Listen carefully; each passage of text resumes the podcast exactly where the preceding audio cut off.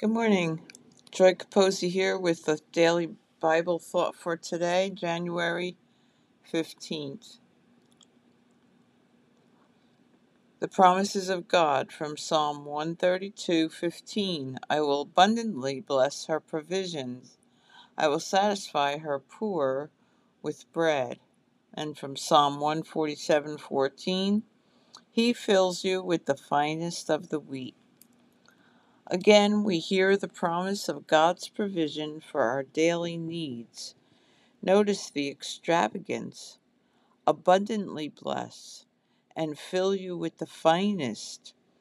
We're not getting scraps from our Father's table, but the finest provisions. What is your need today? Are you expecting and ready for the abundance of His provision? Open your heart and spirit up to receive all He is offering you today. Then tell someone what He has done for you. And don't forget to spread the word.